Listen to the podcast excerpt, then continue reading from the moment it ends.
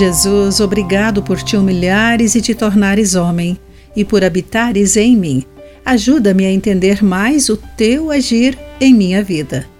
Olá, querido amigo do Pão Diário, que bom que você está aí para acompanhar a nossa mensagem do dia. Hoje lerei o texto de Amy Butcher Pie com o título Como Refletir a Cristo.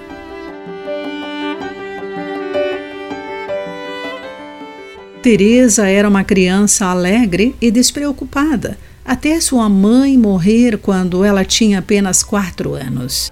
Daí em diante tornou-se tímida e agitava-se facilmente. Muitos anos depois, na véspera de Natal, tudo mudou. Após celebrar o nascimento de Jesus com a sua igreja, Deus a libertou do medo, concedendo-lhe alegria. Ela atribuiu a mudança ao poder de Deus que deixou o céu, tornando-se homem, Jesus, e pelo fato de ele habitar nela.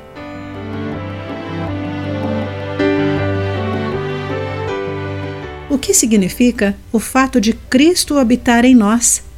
É um mistério, disse Paulo à igreja de Colossos é algo que Deus manteve em segredo por séculos e gerações, mas que revelou ao povo de Deus.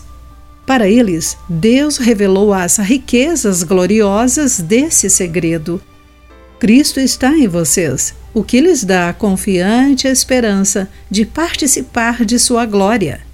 Por Cristo habitar nos Colossenses, eles experimentaram a alegria de uma nova vida já não eram escravizados ao antigo eu do pecado. Se pedimos a Jesus para ser o nosso Salvador, também vivemos esse mistério de Sua morada em nós.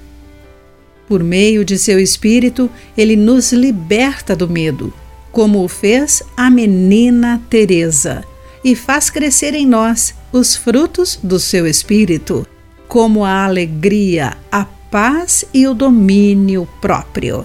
De acordo com Gálatas capítulo 5, versículos 22 e 23. Sejamos gratos pelo maravilhoso mistério de Cristo habitando em nós. Querido amigo, de que maneira você vê Jesus refletido em sua vida e na vida dos seus queridos que também o seguem? Pense nisso Aqui foi Clarice Fogaça com a mensagem do dia.